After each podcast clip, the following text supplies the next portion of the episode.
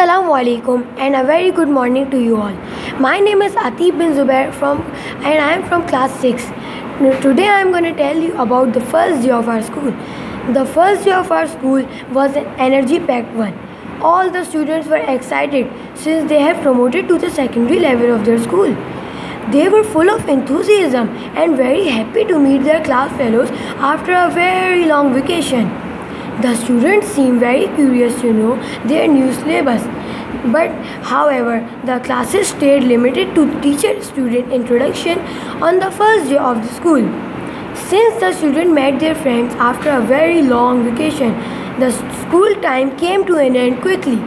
But, but the stories did not. We were still unwilling to go home, even at home time. Hope this enthusiasm will stay with us throughout the term and we will perform well in this new term. Thank you.